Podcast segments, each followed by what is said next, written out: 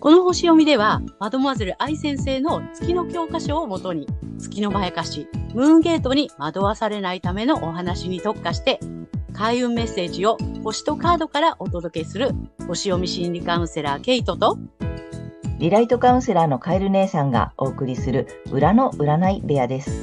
月星座の注意ポイントもお伝えしていますので、太陽星座と合わせてご覧ください。月星座がわからない方は、無料のホロスコープの作成サイトの URL を概要欄に貼っておきますので確認してください。月星座のムーンゲートについては、12星座別に詳しく解説している動画がございますので、ぜひそちらもご覧ください。ゲートとカエル姉さんの裏の占い部屋へようこそ。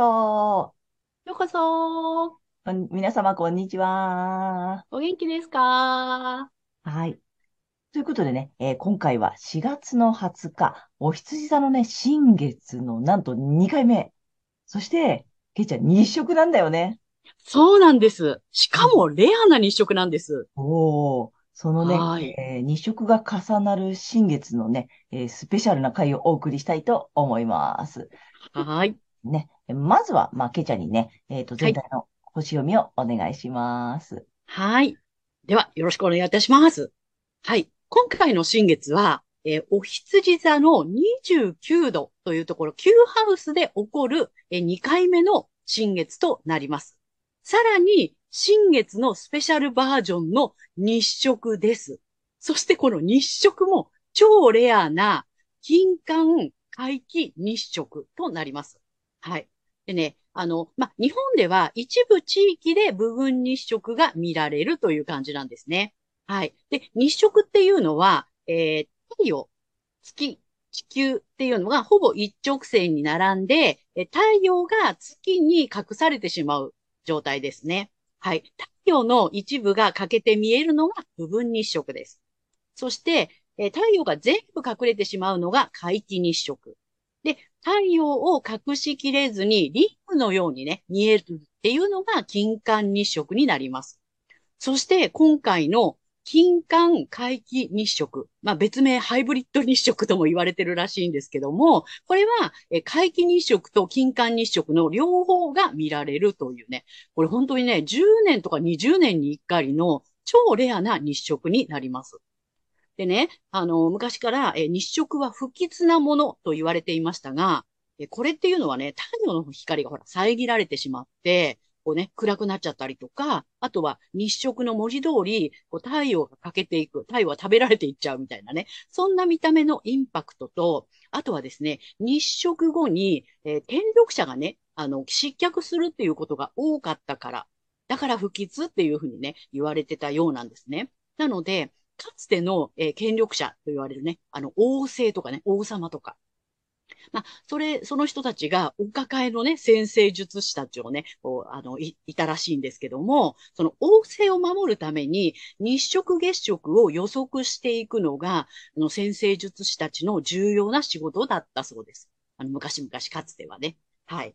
で、日食の先生術的な意味っていうのは、今まで太陽、いわゆる、え王政とか政府、大企業、などの権力者が作ってきた古いものの機能を、まあ、リセット、停止させる。まあ、浄化だったりとか活性化のために、まあ、それは起こるらしいんですね。ですので、えっと、日食っていうのは、まあ私たちからすれば人生を大きく変えるチャンスを与えるパワーが宿る特別な新月というふうにも言われています。はい。さて、あの、新月の方なんですけども、Q ハウスが意味する外国、宗教、法律、正義、高等教育、出版、投資、研究といったね、まあそういったエリアで、え居場所とか、ホーム、安心、安全といったね、まあそういったところに関心が向いて広がっていきそうな雰囲気です。それに対して調和的な角度をとっているのが、魚座にいる土星なんですね。で、ここは、え、外交とか同盟国、紛争、ビジネス、合意などの、え、エリアで、まあ、えっ、ー、と、土星先生っていうのは、こうど、あの、具現化のためにね、こう、課題を与えたりとか、あと、ビシビシこう、鍛えるっていうような感じなんですけども、その具現化のために、付加価値とか、え、利益、イメージ力っていうのがね、あの、キーワードなんですけども、まあ、そういった課題を、あの、与えてサポートしていく。そんな雰囲気かなと思います。一方、健康、衛生、えー、食料、兵役、軍隊、労働者などを意味するエリアで、えー、その理想の実現のために飛び越えろよっていうふうにね、こう圧をかけて煽ってくるのが破壊と再生の冥王星です。ですので、これざっと見ていくと、宗教とかですね、または健康とか食料などに関する研究や、まあ、出版物とか、あとは国防に関わる法律などが、もしかすると、こう、インパクトを伴って、えー、話題になってくるかもしれません。はい。いずれにしろ、今までの考え方とか、やり方は、まあ、通用しなくなるかなというね、そんな感じの、あの、まあ、新月かなと思います。はい。まあ、社会のムードっていうのはね、まあ、こんな感じです。はい。はい、ありがとうございました。ありがとうございます。なんかすごいね。うん。特別な感じ。まあ、本当にあれなんだよね。二色の意味とさ、すごく重なってるんだね、今回ね。なんかね、うん、なんか政治的な動きだったりとか、その法律に関することだったりとかっていうことが、ね、もしかするとね、すごい話題になってくるのかなっていうね。そんな雰囲気がすごくしてるかな。ねあと、あの、ほら、えっと、お羊座のさ、2回目じゃない？そもうさ、だから、まあ、ちょっと前回にもお話ししてるんだけど、リス、なんていうの、えっと、もう一回リスタートなんだよね。そうなの。本格スタートって感じだよね。ね、あの、1回目の新月の時に、お羊座の新月の時に、こういうふうにちょっと変えてみてねとか、こう変わるよとかね。まあ、えっと、自ら新しいことを始めた方も多いと思うんだけど、まあ、なんかね、周りからなんとなくこういうふうに環境が変わってきたなっていう方も多分多かったと思うんだよね。で、うん、えっと、その後に天秤座の満月が来て、ちょっと調整してねって言ってね、あの、緊急配信動画もお送りしましたが、そうですね。えー、ね、その後に、じゃあ、でももう一回それだ、ちょっと揺さぶられてるだけだから、ちゃんと続けてねっていうお話をね、えーうん、前回させていただいてるんだよね。そうです、そうです。で、そのだから、2回目なんだよね。そうなの。だから社会がさ、いろいろさ、ガタガタガタガタしてきそうな雰囲気がちょっとね、するんだけども、うんうん、だからそれにビビったりとか、それでブレーキかけたりとか、あの、しない方がいいのかなっていうね、そんな感じはします。そうだね。あの、うん、最後にも言ってたさ、その、ちょっとリセットをしてってさ、その、うん、と悪い意味ではなくて、本当にさ、本当に自分、個人の幸せを追求するために、うん、あの、見直してねとかさ、ちょっとこう、何、女性先生からね、厳しくチェックが入ったりするけど、まあ、結局は幸せに向かっているっていうことなんだよね。うん。そうですね。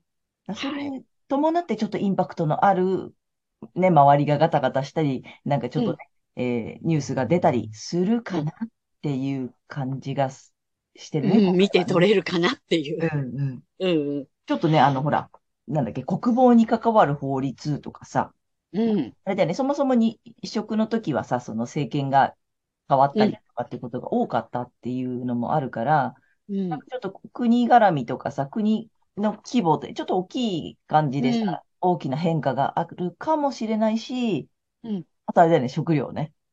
そうね。ねそう、ロックハウスはそういうのもあるからね。うん、なんかほら、最近話題のコオロギ。話題のね。ね。コオロギちゃんとかね。ね。そういうのをさ、うん、ちょっと新しいものが入ってきてさ、そこでどういう選択をしていくのかとかね。うん。そんなことがちょっと大きなニュースや話題になるのかなっていう気配が。そう。ね。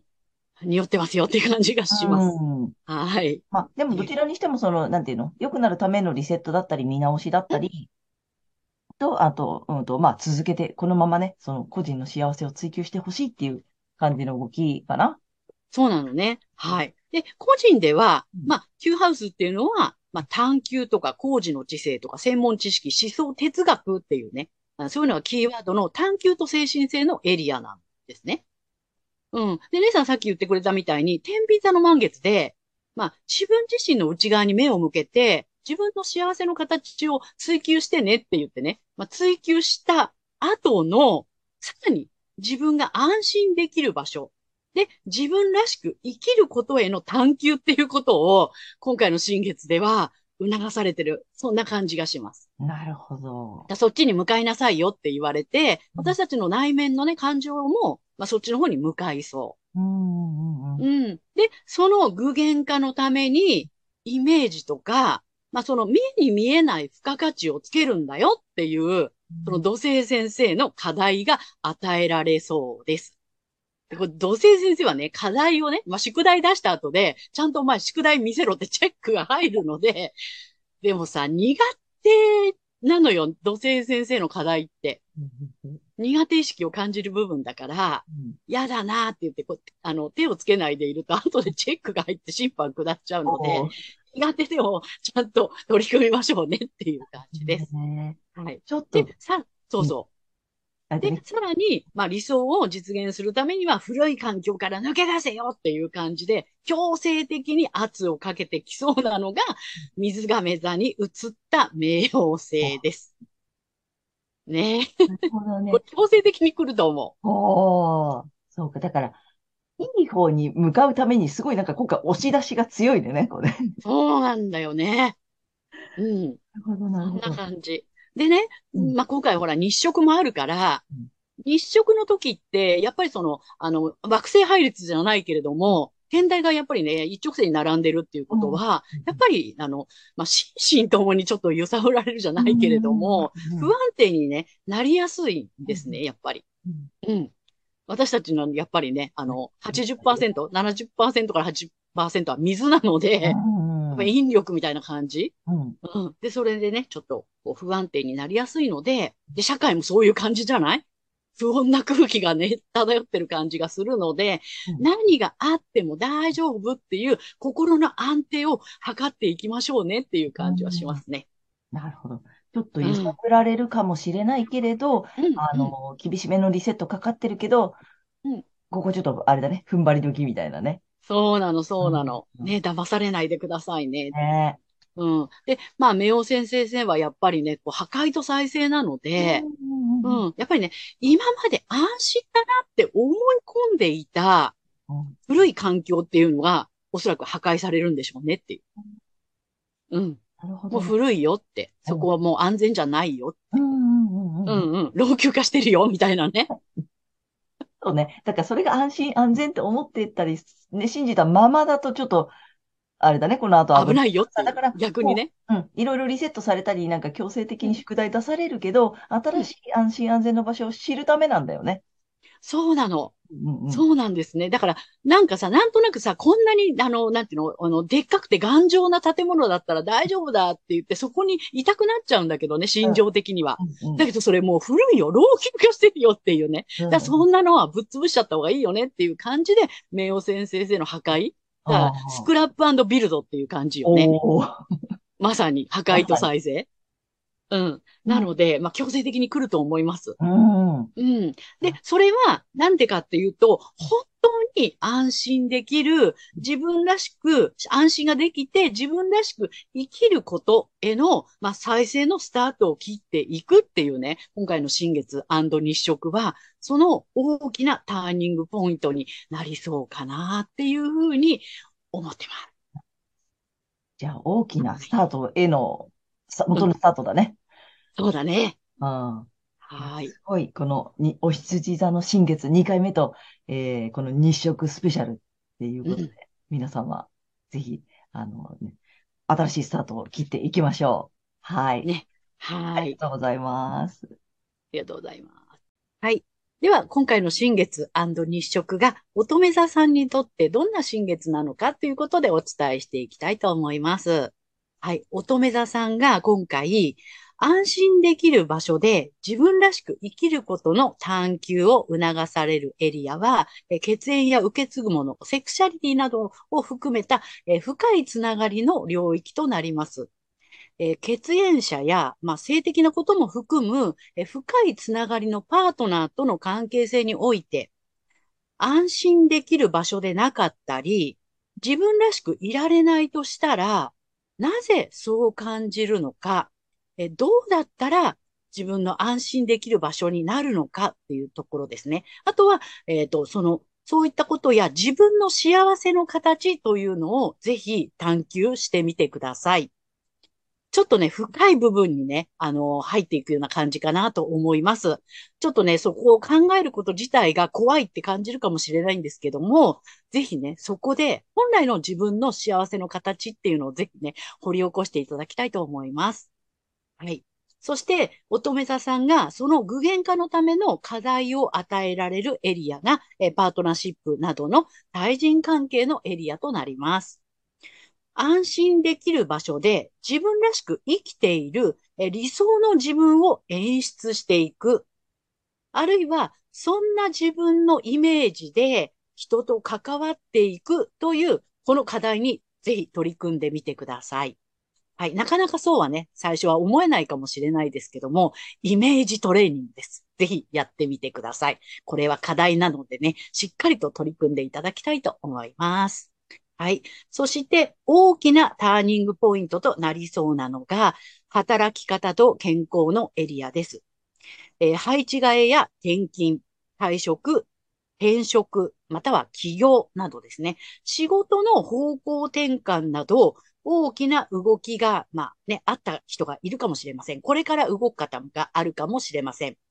また、え健康状態がそこに関わってくるかもしれませんが、まあ、そこでの変化やピンチはチャンスと捉えてください。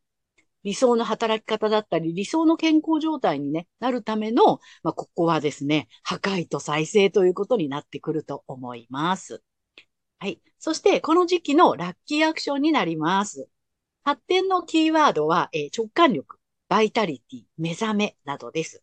えー、深いかんあの関係性において、我慢や遠慮をやめて、自分が生き生きと生きることが、自分も周囲も発展させます。ね、そこ、乙女座さんは少しね、苦手意識があるかもしれないんですけども、ぜひね、あの、自分が生き生きすることで周りも活かすんだっていうところでね、やっていただければなと思います。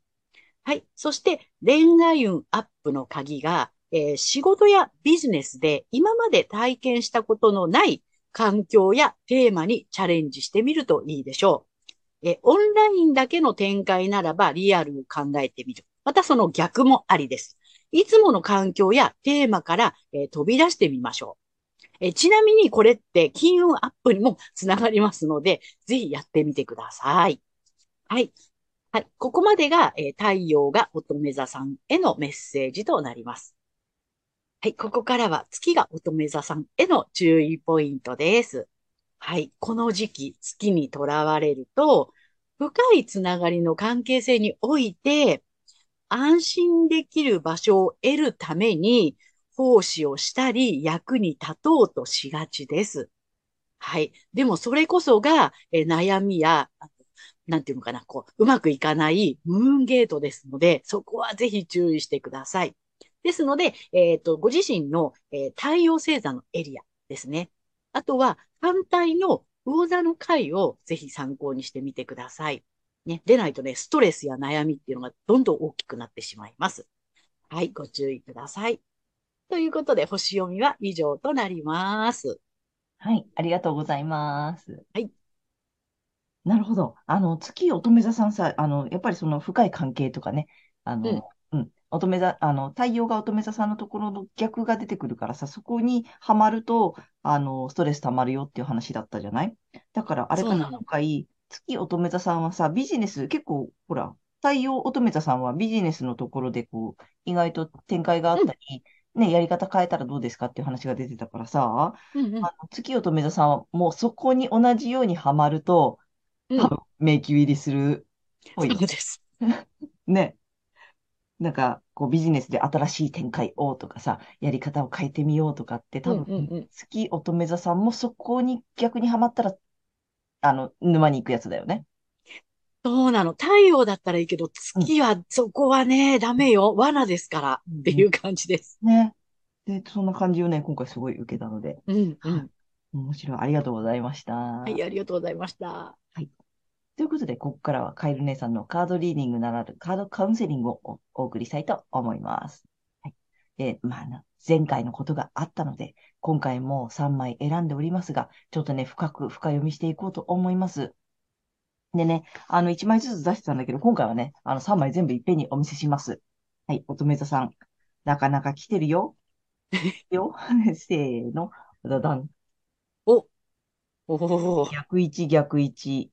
まあ、いい意味の逆位置も入ってるんだけどね。うんうん。で、あの、前回ね、すごくこの天使さんのカードが、あのーいいメッセージをくれたので、今回もね、天使さんのカードを引いてます。で、ちょっとこれをね、深読みしていこうと思っていて、で、引き続きね、あの、今回の乙女座さん、結構なんか課題が大きいのが来てない？いろいろ。そうね。あうん。うん。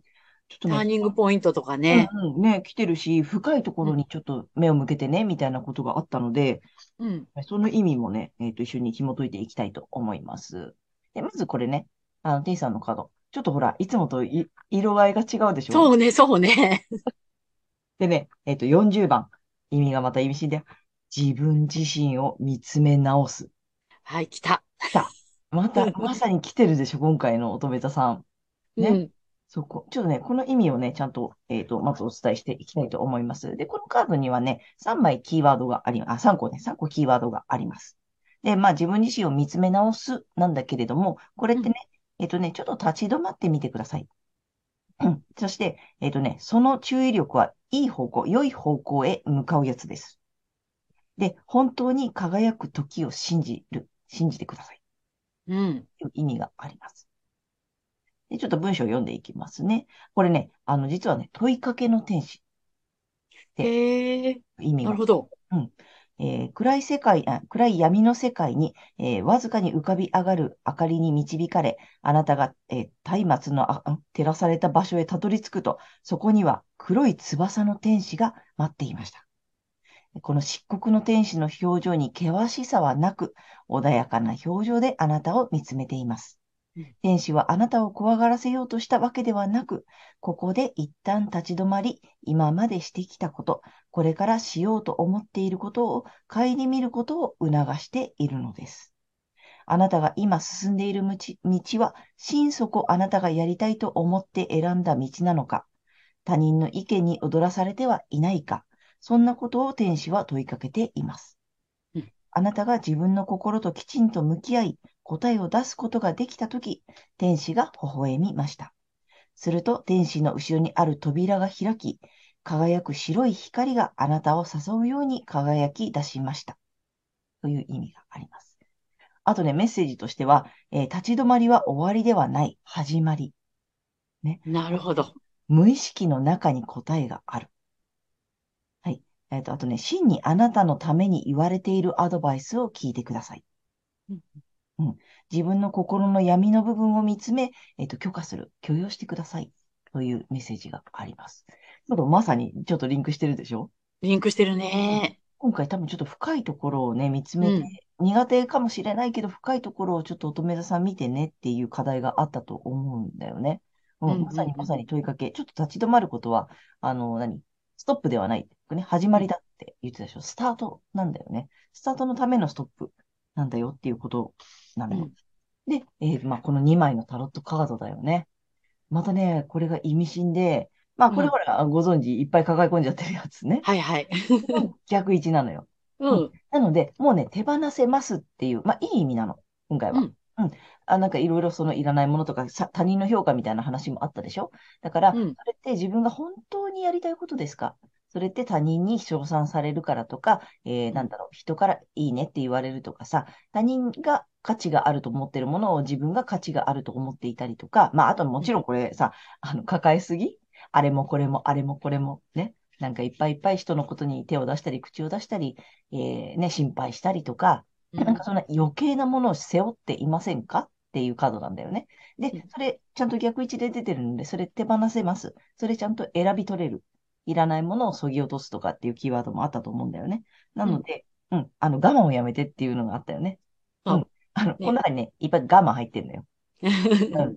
なんか、本当は気づいていないとかさ、まあ、これから気づくやつ？うん。それは本当はどう、どうなの？っていうのがこの中に入ってるんで、それをね、ちゃんと見極めて手放す。そのためのちょっとストップ。